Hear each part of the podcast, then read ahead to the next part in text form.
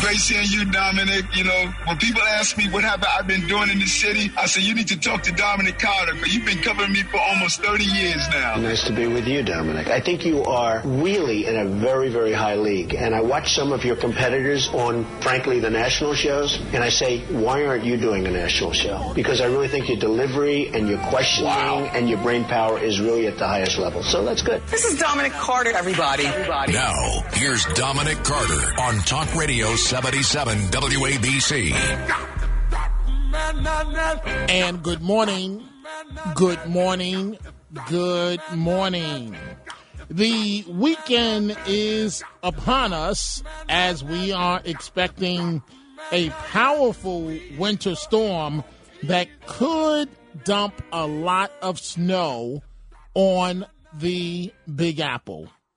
We are taking your telephone calls this entire hour. A sea of blue as thousands of police officers were at St. Patrick's Cathedral for the final goodbye to police officer Jason Rivera. The widow of the slain NYPD officer blasting Manhattan District Attorney Alvin Bragg in her husband's eulogy as she described the gut wrenching moment she found out he had been killed. Will the tide start to turn to law and order? It has to. It must. 800 848 WABC, 1 800 848 9222. So if you listen to this show regularly, you know I always, always try to always, always, always stay positive. I constantly say the glass is always half full rather than half empty and to live each day like it's your last. And those thoughts went, went through my mind as I watched the widow of Officer Rivera. Her first name is Dominique, and she recounted and I'm going to play for you right now an extended version.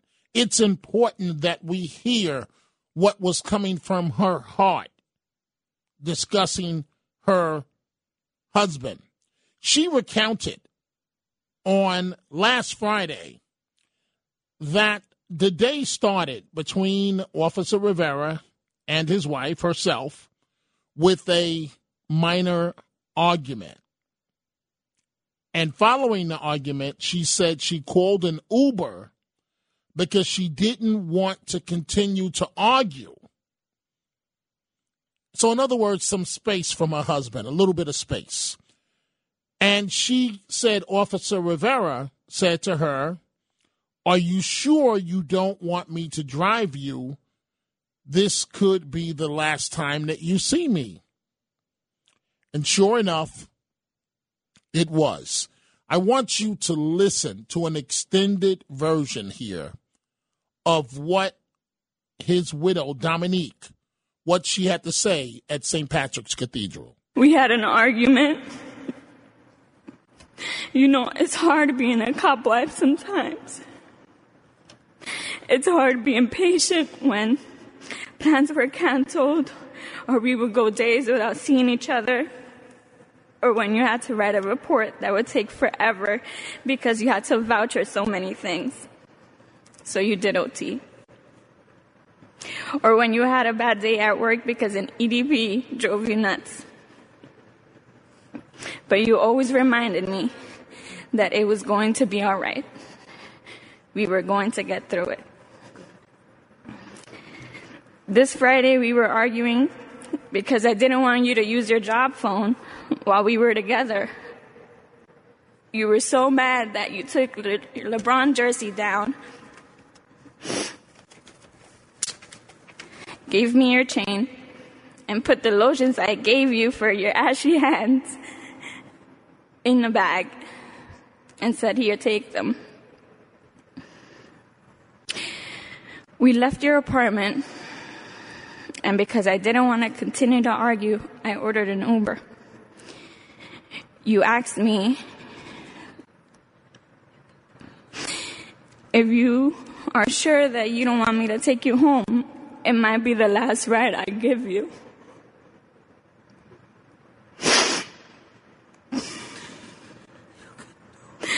I said no. And that was probably the biggest mistake I ever made.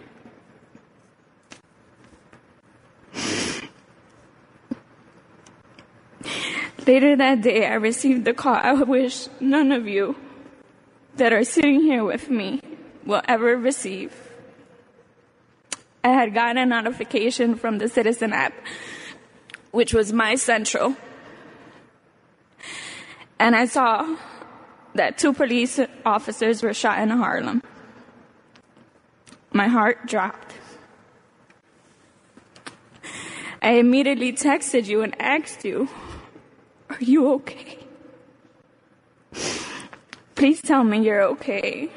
I know that you're mad right now, but just text me you're okay. At least tell me you're busy. I get no response. We used to share locations on find my iPhone and when I check yours I see that you're at Harlem Hospital. I thought maybe you were sitting on a perp.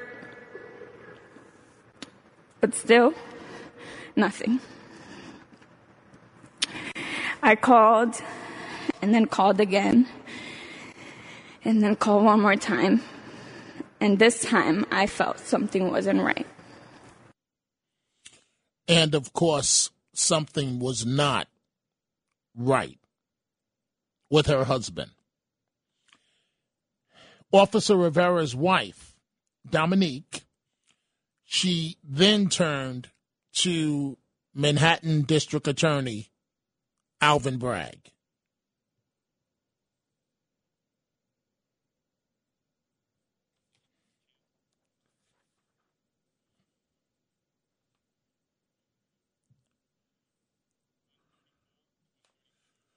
Okay, we're we're having a problem uh, uh, getting that soundbite. We will um, get to that in a little bit. Uh, but what we're going to do right now is we're going to take your telephone calls. Let's start with uh, Kevin in New Jersey. Good morning, Kevin, and welcome to the Dominic Carter Show. Oh, good morning. Yeah, hi. Yeah, we've got a lot of problems over here in the city. We're producing criminals by the bucket. There's something in our society that's producing these criminals, and uh, that's uh, not letting off the hook these judges that are uh, in turn releasing them anyway. But we've got so many problems in every which way anyway. We're seeing the destruction of this American society, and all from the left, all from the Democrats. Every policy they are producing is destroying this society. We have to be uh, really considering all, uh, drastic uh, changes in our policy. Well, you, you know, Kevin. Um, part of it may be the responsibility of the judges, but but their hands are tied in terms of the state law, and it's got to start out of uh, in New Jersey. It's uh, from Trenton, but in New York, it's got to start in Albany. And this week, the top leaders in Albany have already said they have no intention of changing the uh, bail reform laws. And so, until well, that happens, we have nothing. Yeah, well, we, we've got to demonstrate in front of that uh, that public uh, venue of uh, the, the, governor's uh, mansion, et cetera. Okay, these people have to be demonstrated against anyway. The American uh, people, we're too passive. But I, as, well, as I agree with that. I agree with you on that. Maybe if they saw weekly a few thousand people outside yes, their district offices, outside their homes, inconvenienced on their weekends then maybe Absolutely. they would understand how inconvenienced we yeah. are. And yeah, so we've got to be a little bit up in their face about all this mm-hmm. that's going on. Mm-hmm. Well, I thank you, know. you for the call from New Jersey. Let's go to Long Island. Let's say good morning to Linda. Linda, you're on Talk Radio 77 WABC. Hi, Don. Uh, last night we spoke about the uh, 911 call. Yes. Um, from the uh, mother who was a corrections officer. Is she one? Is she an officer now, or is she retired? I, that, I don't know. Do you know? That that is a great question, and you and I had talked about. Uh, I believe we had talked about a FOIL request. Um, and see, that's the Yes. problem with freedom of information requests.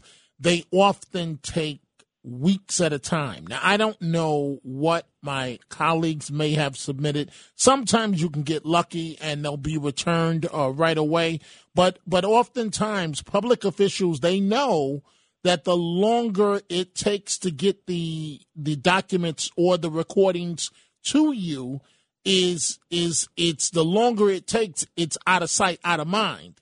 And so the, and what I'm trying to say, Linda, is that in all likelihood, they're not going to release anything just yet. Well, okay, but but they are Because it's read- to at some time. Right, but You know, what, but what uh, I- happens? but what okay, happens? no, I'm gonna let, I'm gonna let you finish. But what happens oftentimes, Linda, is it happens months later. But go ahead.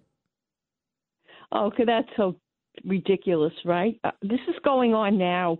You know, people want to know. You know what happened.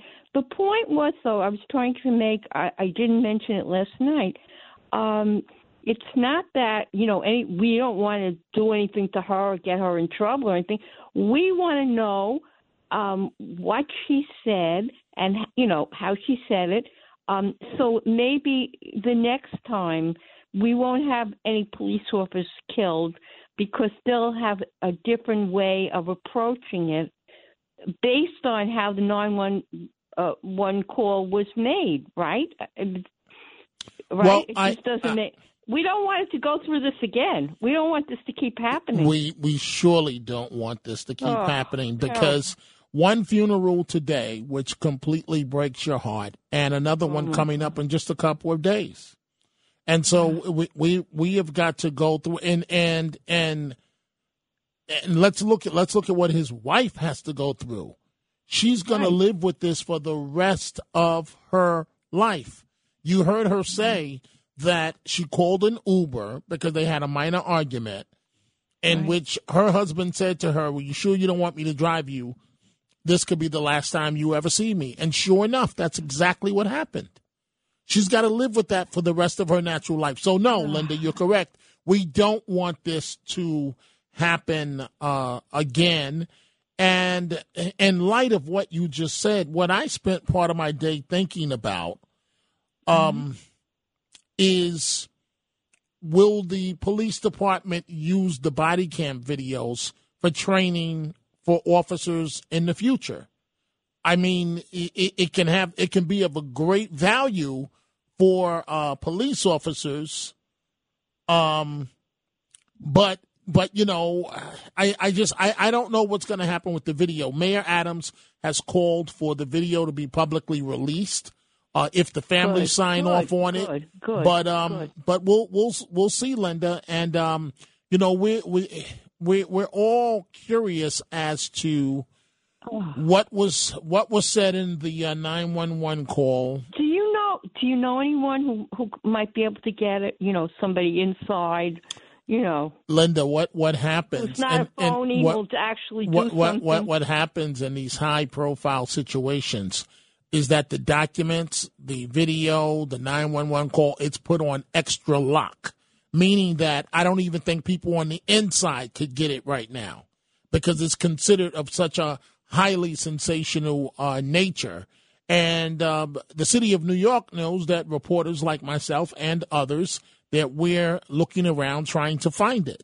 And so it may come out. You, you don't know. Maybe, maybe right now, I don't think it will. Right now, but I'm only speculating. I think you can. Rather, No, I haven't not. heard. I haven't No. heard anyone else talk about it, Right. but I think that you can because, and you know, it's for the right reasons. It's not to hurt anyone, right? It's not it's not going against a politician. It's it's to help, so we don't have another uh, again to go through this again. Right, but I, see, I but now, it when I heard that two young guys. But- it's but- unbelievable. But see, we, we, we're dealing with the funerals right now, so that this time Yeah. right now is not the time for it. But remember, there's guaranteed to be lawsuits. Was there proper training of the officers? All these things are going to come down the road. And so right now, I, I believe, Linda, that officials are going to keep a lock on all of the information as they decide what to do going forward. I thank you uh, for the call. Dominic Carter here with you, Talk Radio 77 WABC. I want to tell you about my friends D'Agostino and Associates, known as the Injury Firm. D'Agostino and Associates has been helping the injured in New York and New Jersey for over 30 years. To John D'Agostino, nothing is more personal than your accident case. He built a legal team of almost 50 people, including 10 lawyers, to get the job done. His own son and daughter are lawyers in the firm. That's why they take your case so seriously. That's why your personal injury case is so personal to John D'Agostino. D'Agostino and Associates will fight for every dollar you deserve. Why? Because they care because personal injury is personal to Jonathan D'Agostino because he's been there. His father was a construction worker who lost a limb when a building collapsed on him many years ago. As a child, John D'Agostino knew what it was like to watch his family's world turn upside down. He knows what you are going through because he's been there and he's right here ready to help you in your time of need when you need someone you can trust, who you can count on, and who's been there, call John D'Agostino and his team at D'Agostino and Associates. When you work with D'Agostino and Associates, you won't be treated like just another file number. You can be sure your calls will be returned, you will be kept informed and updated, and you won't be bounced around to different attorneys. If you or someone you know has been injured, call John D'Agostino at D'Agostino and Associates at 888 24 Law 24 and ask for John himself. That's 888 24 Law 24. D'Agostino and Associates, the injury firm, John D'Agostino. He's been there and he's right here to help you today. Now, here's Dominic Carter on Talk Radio 77 WABC. I would say good morning to you all. But in fact, it's the worst morning ever.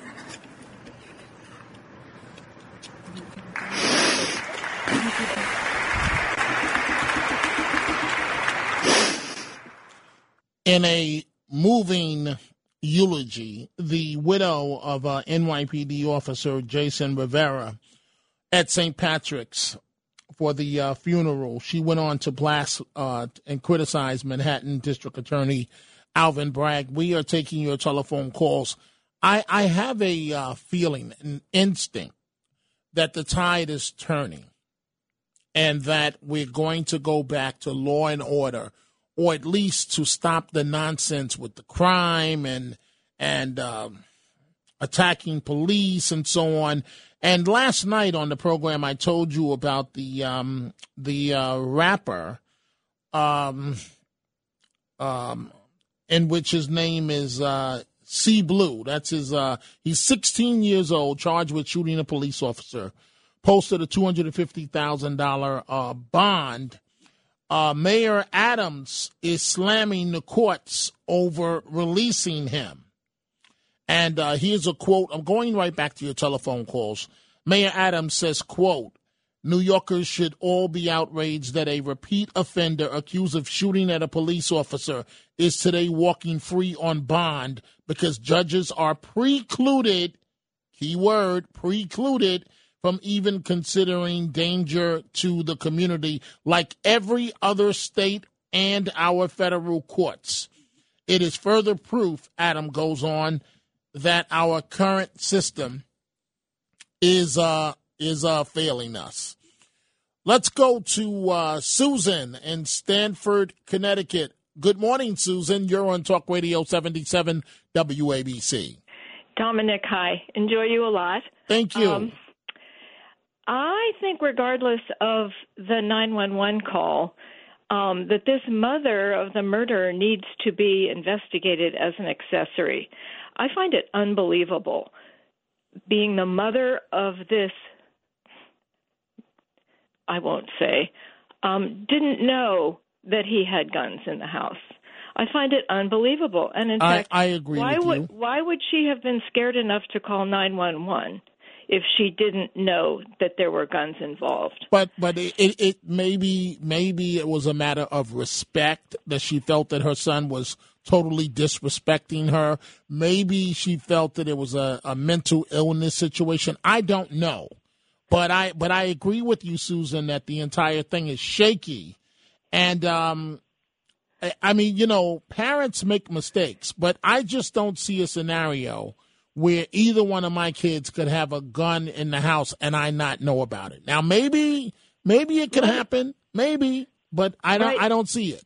But Dominic, let alone several guns and knowing his past history. Right. Right. So, uh, all right. And and what the one thing I will say, Susan, and I keep saying this over and over, if if if if a parent knows that their child has a love of guns, that's warning number one. Warning number two, if your child thinks that he's God and really believes that, you should tell the officers at the door, my son thinks he's God and he has a love of guns. I've talked to uh, my best friend who's law enforcement, retired in NYPD. He says, Dominic, what should have happened is they should have said, ma'am, step out of the apartment and they would have called emergency services. Emergency services comes of NYPD, and they have all types of um, uh, tools to deal with the mentally ill, non-lethal tools. They can put an entire barricade on the door where no matter what he does, firing, no one can be hurt. And so there are many things that could have happened. But instead, they thought that they were dealing with a normal, traditional call, and they went back there to that bedroom, and it was an ambush that they walked into with someone that that was was uh, overly prepared as far as ammunition, and they were literally slaughtered. And so Right, that and so that- that's why I, that's why I say maybe you're onto something as it relates to the mother. But go ahead, Susan. Don't, don't you think that also shows a lack of proper training for the cops? That they just blithely, if, maybe not, but apparently just walked into this, Well, walked up to the door where this guy was? Well, I, I don't that- uh, on on the day of the officer's funeral. The last thing I'm going to do, Susan, is second uh, guess him. I was not there. I don't know what happened. Um, you know, I. I, I don't know. It, we, we, we have to remember that these officers are of the community. They are of the community. So they had no idea that they may have thought that it was a regular call. Thank you for the call, Susan. A regular call, and they uh, may have thought, I don't know, uh, that that it would not end um, the way that it did. But in, in talking to my, my buddy who's been law enforcement a very long time, I said I said to him, How could one be shot and then the other one, you know, and he says, Dominic, it happened so fast that they don't have time to do anything. He said that's why the number one rule for police officers in these situations are show me your hands. And if you can't see the hands, then you've got to be in a position where you have cover in case something goes terribly wrong, just like it did in this situation. Let's go to uh, Maria now calling from Brooklyn. Good morning, Maria. You're on Talk Radio 77 WABC. Dominic, Yes. good morning. I'm going to tell you something, Dominic, and I want you to hear me. You have no value. What you are doing for the community, there's no value that you are so amazingly good to the community. There's no value amount that could be put to what you're doing. You are one voice and the voice of justice and and good will. What you just said about, uh, you know, when you have these kind of situations, that's information you give into the community. That's something I didn't know. That maybe an emergency service unit should also be accompanying these policemen. And Well, like thank- I said, thank have you- no- thank you, Maria, value. for- I really Well- support you. Well, thank this. you, but called- but you but let me just say this, Maria, and then you can continue. I'm not just spouting off information. The the information that I'm giving has come from the school of hard knocks, having done this for close to 40 years. And the information that I'm giving is based on people that have died in prior situations. You're a good person, Dominic. Well, you thank are you. a good person. Thank I you. called because you you just took my thunder. They released a cop shooter. No matter what it is, they, the Democrats released a cop shooter while they still have people from the January 6th in jail not being proven guilty yet. This is what the Democratic Party has become. And I'm going to tell you this that lady, the wife, that woman, in, in behind her pants, her skirt, she had more courage than a lot of people. She told it right to them. The politicians in this state have abandoned us. If mm-hmm. Rodriguez and Adriano Espaillat are two Dominicans that I, from what I remember, I think they were marching with the anti-police movement last summer, and I bet you they had the the gall, the the face to be in that funeral or that church service. And I I give it to that girl, that 22 year old female, the widow. She has become a a voice of justice. And the way the way she put it out to them good for her good for her. And don't forget we got to keep speaking up. The hispanic numbers are moving away from the democrats because again i said it the other day the democrats have become the party of crime pro crime pro criminals and the numbers are beginning to show. We just got to wait for our brothers in the African American community, brothers and sisters, to start realizing that they're only being used for political purposes. Mm-hmm. Thank you, Dominic. Well, thank you, thank you for the uh, call, Maria. And uh, you know something else that I'm thinking about right now that, I, and again, I am only speculating at this point. Maybe the mother didn't bring up the mental health aspect. Maybe she did but maybe she didn't bring it up because she didn't want her son to be held on a 48 hour watch.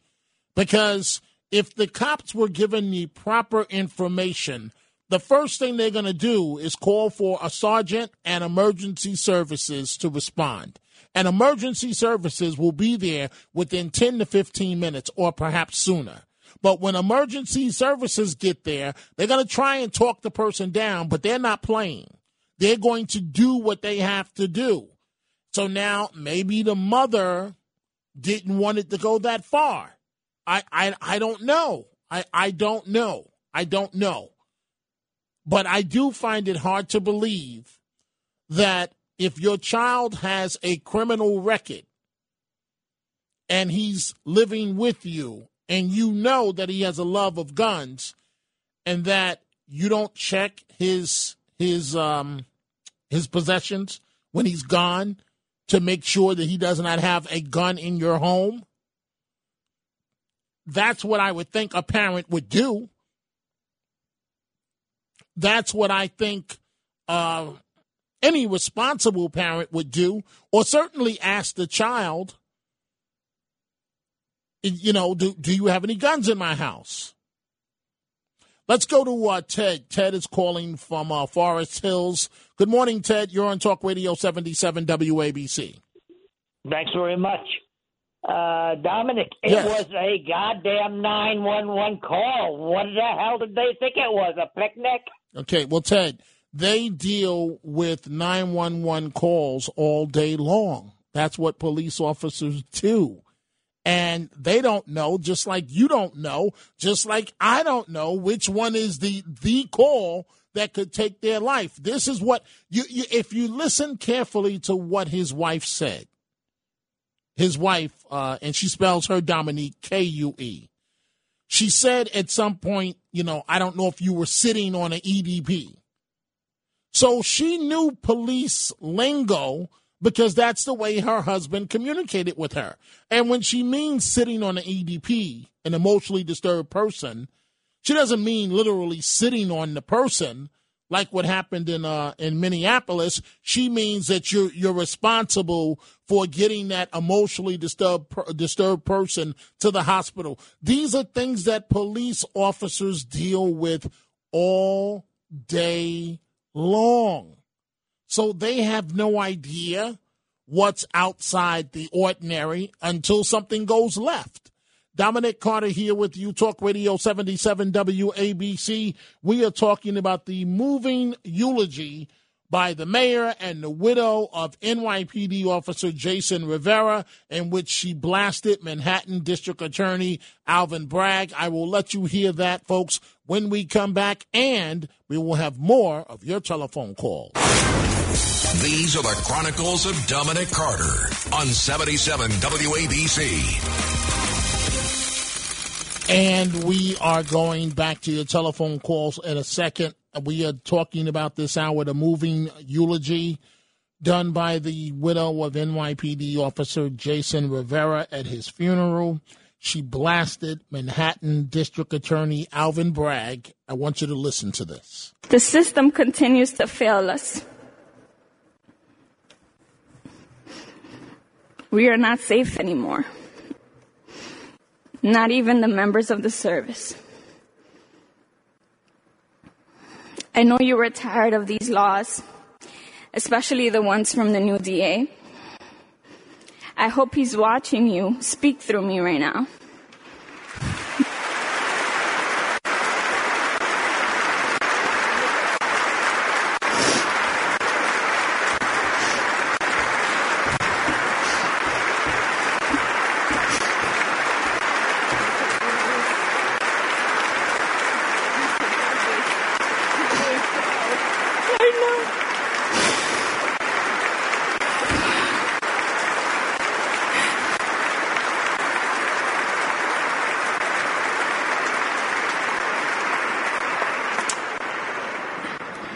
I'm sure all of our blue family is tired too.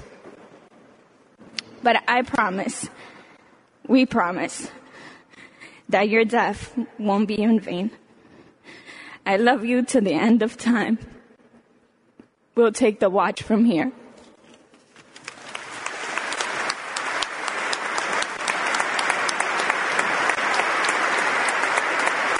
And you can um, you can hear it. That widow, her heart is completely broken over what has happened. And uh, the Manhattan DA issued a statement, Alvin Bragg, saying that he will uh, prosecute people that harm police officers. And he met today as well with Governor Kathy Hochul uh, as it relates to uh, going forward. And um, Hochul, the governor says she laid down the law to the district attorney, telling him that safety and justice, safety and justice must go hand in hand during uh, a private uh, meeting. What's what's going to be interesting to me, folks? I'm going right back to your telephone calls in just a second. So, Alvin Bragg, when he runs for reelection, he will be an incumbent, and it's very hard to beat an incumbent. And it's going to be four years from now. So, what I was thinking about today, obviously, if the election were held today, he would lose. But what's going to happen four years from now? And I guess a lot of it depends on how he handles uh, the office. But to be honest with you, when when he was up here for the uh, debate that I moderated, where it was him and I believe seven other Democrats, I got the impression that he was not ready for prime time during that debate. And I thought that uh, Tali Weinstein was basically, uh, had already basically won the primary and was the district attorney in waiting. And she had her problems in terms, in terms of um, uh, the money she put into her campaign from Wall Street. In the end, it came back to haunt her. But I, I really thought that uh, Tali Weinstein was going to win that race after sitting on stage with them for two hours. And I just got the impression that day that Mr. Bragg was not ready for prime time. He's got some strong credentials, strong credentials, but uh, Let's go to uh, Giuliano. Giuliano's calling from Queens. Good morning, Giuliano. You're on Talk Radio 77 WABC. Good morning, Dominic. Nice to talk to you. Listen, my I'm I'm a retired police officer, 30 years of service, and a U.S. Army veteran. Thank my you. My heart goes out. My heart. I can't even talk. My heart goes out to these women, the wives of police officers it's such a hard life for them, and and I understand where she's coming from. I would also like to just make a couple of suggestions, if I may. Number one, I was critical of the mayor with his moderate or modified anti-crime unit. anti-crime units cannot work effectively if they're wearing a modified uniform. It's not going to work. Agreed. Second, secondly, Dominic, if if the government of this city is not willing to do the job, then I think there is a way where we can team up the um, anti-crime units in the police department with the DEA and the ATF and have them work the street. Give the collars to the DEA and the ATF. Let them prosecute these individuals that are trafficking in guns through a federal system. Let these individuals face a federal prosecutor, a federal judge, a federal jury, and let them be housed in a federal facility. It's worth a try, Dominic. It's worth a try. You know what? It's not a bad idea, but politically, I just don't see it happening. And it's interesting that you say that because the president will be here next Thursday to meet with uh, with Mayor Adams on on crime. You know, it's one way to get. It's one way you're thinking outside the box, and I like that because uh, you're not. If you think that all you're going to get the support from Albany, it's not going to happen. If you think that we're going to get the laws that we need from Albany, you can forget that. Dead on arrival. Mayor Adams can plead, beg, cry. It's not going to happen. And I agree with you, Giuliano, that to to have the street crimes unit, whatever term we want to use for them, plain clothes unit, if they're gonna, you might as well put a school crossing guard sign on them for for the, for the criminals to see if that's if that's what you're gonna do.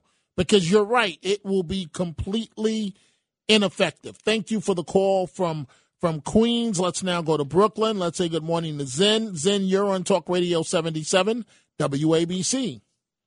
Hey, Mr. Dominic. Hi. Uh, how, yeah, how you doing? I like to say how ignorant adults are, how ignorant we are. Such poor leadership, for for example, to the youth. Like I want to say about bail reform. A great thing, a great solution would be no bail for anyone. If you're rich, if you're white and rich, if you're black and rich, you commit a crime, no bail, no bond. If you're white and poor, if you're black and poor and you commit a crime, no bail. So This so okay, so wait wait wait wait wait wait wait. So so okay. So so what so what do you do with the people? You're you're saying just everybody goes to jail? They should be locked up if they've done a serious thing. And who's going to decide whether it's serious or not and whether or not they're guilty or not?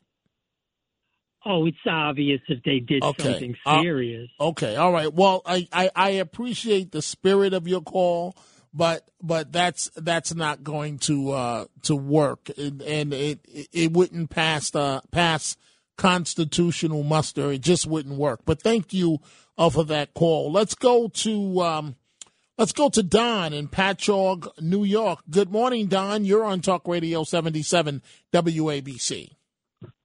How you doing, Dominic? I'm doing well, and I hope you're doing well. I just want to let you know I know a lot of law enforcement people on both sides of the shield, and whenever we have like a gathering or something, the uh, PO will always say to the CO, "How do you do that job?" How do you do, uh, how do you do that job? yeah. Okay, go ahead. Go ahead. It's such a, a bad, you know, nasty job, and the corrections officer has a lot of training in how to handle prisoners, mentally disturbed people more than a police officer Mm-hmm. because they're, lo- they're locked in with them all day. Right. That being said, out here is uh, Long, I live in Long Island, Suffolk County, and we have a law out here that if the police are called to a uh, any home, the one of the first words the officer's going to ask is, "Are there any firearms in the house?" And I speak out of experience because I had a relative this happened to. It was something like the same circumstance. Mm-hmm. Uh, the the uh, corrections officer's son had a problem, uh, and uh, um, the person I'm talking about is a cousin of mine. He wound up. What they do out here is they take the guns out of that house. Right. And and you know what? We- We're I thank you for the call, Don. We're we're all unfortunately second guessing because we don't know exactly what was said, what was not said. Uh, we just we just don't know. But um, as far as are there any weapons in the house, in some places that is standard operating uh, procedure. Uh, and in this situation, you know, I, it's hard to believe that a week ago this happened. A week ago. Let's go to Steve in Manhattan. Good morning, Steve. You're on Talk Radio 77 WABC. All right, Dom. You know, I've been all around this city.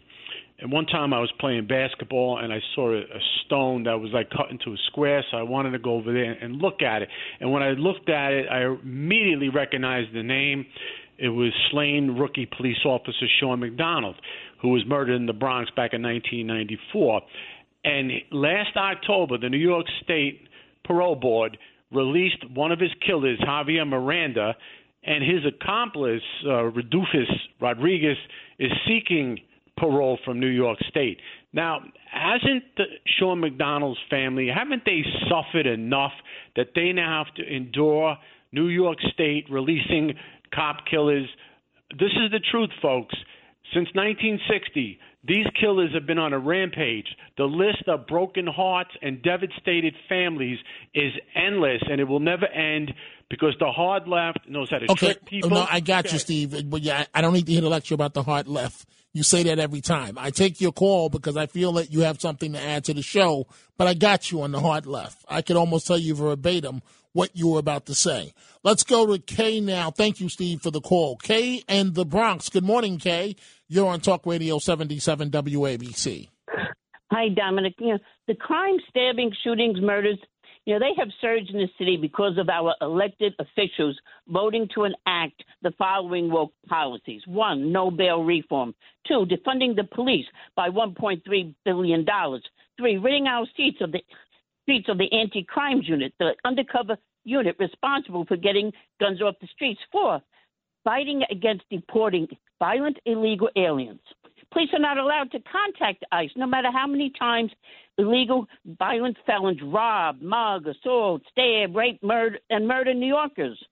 Five, fight against doing a criminal background check on illegal aliens in our city. Criminal legal aliens with a violent criminal history are prevented from being deported. Cops are not allowed to turn them over to ICE. There Right. should be a criminal background check done to especially see if they have engaged in violent felonies in their home country. Well- not allowed because the woke politicians say it is racist to do so. Right. Have And- the uh, police. I got you, Kay. I, I got you. you. You're going through your list, but I, I, I hear you. I hear you, and I agree with most of what you just said. I, I thank you for the call. I just got a uh, email, folks. You could reach me uh, via email at dominic.carter at wabcradio.com from Sal, a buddy of uh, buddy of uh, the programs, and he said, "I heard Mrs. Rivera. She is right. I believe that Albany and the City Council have." chosen sides based on their hug a thug ideology and political fears. Thugs are probably their new voting constituency, with the possible exception of Mayor Adams. We New Yorkers are alone. Stay safe. I do want to tell you, folks, coming up in about seven minutes, Curtis Sliwa and the uh, other side of midnight. Curtis does the uh, Saturday morning edition. He's been here all evening, uh, uh, all, all evening long, prancing the hallways. He's all excited and ready to go. And with Curtis Sliwa, folks, let me just tell you, it's what you hear on the radio, what you see is what you get. The same guy on the radio is the same guy in real life. So he's got all his folders back there and he keeps prancing back and forth. He's ready to go. So stand by for that. Let's go to Tracy in Long Beach. Good morning, Tracy. You're on Talk Radio 77 WABC. Tracy? Tra- okay, Tracy, thank you for that. Let's go to Bill in Queens. Good morning, Bill. You're on Talk Radio 77 WABC. I don't know how that young woman was able to pull it together to give that speech for her husband like that. Now, the point of my call, and I couldn't call you earlier days because um, it's so sad and it's upsetting, but we've been through this many times with these officers being killed unnecessarily. And what came to my mind was Patrick Edward Byrne, B Y R N E, and it stuck in my mind that name. I Googled it, and here's how I remembered it. I worked for a major electric utility in their energy control center, interfacing with emergencies, at real time operation. I got off shift. I worked mostly nights. I got off shift at five in the morning, and all over the radio as I was driving home, Edward Byrne was assassinated. I live a, just two neighborhoods away from where this happened. I was so shocked and saddened by what happened. This guy was guarding a witness. The witness was firebombed his house. They were antagonizing the witness. He was out there protecting this guy. This happened at three in the morning. I had to drive over there. I was crying. And I remember how sad it was. The outpouring from the public and from the politicians, you could read about it on the, on Wikipedia, was was amazing. Just like what we're going through today. But what we're missing today is the political will, just like everybody, like yourself and all your callers have been calling in. Well, it's it's um, Bill. It's it's very sad when we look back in history, uh, because it's very painful for people that remember these cases. Just like these officers, uh, folks will will never forget. And to see the sea of blue. Thank you for the call, Bill. To see the the sea of blue out there in all that cold weather today, and these police officers are are heartbroken, and something something uh, has to give. Something really has to be give. Let me see what Sherry in Brooklyn has to say. Good morning, Sherry. You're on Talk Radio Good 77 morning. WABC. Good morning, Dominic. I have a novel idea. Since police departments are losing their members but through retirement or going to other municipalities, Mm-hmm. and they can't recruit people to take this job, in any any police law enforcement job, basically in, in the environment. I think police departments should start withdrawing the security details from all these politicians and let them see how it is in the real world. And when, maybe when they become a victim, they could try hugging the thug because the needs of one shouldn't negate the needs of many. Mm-hmm. Mm-hmm. Well, um, Sherry, it's it's it's a it's not a bad idea. Um, I don't know how many officers are assigned to the New York City um, NYPD Intelligence Division, but I know.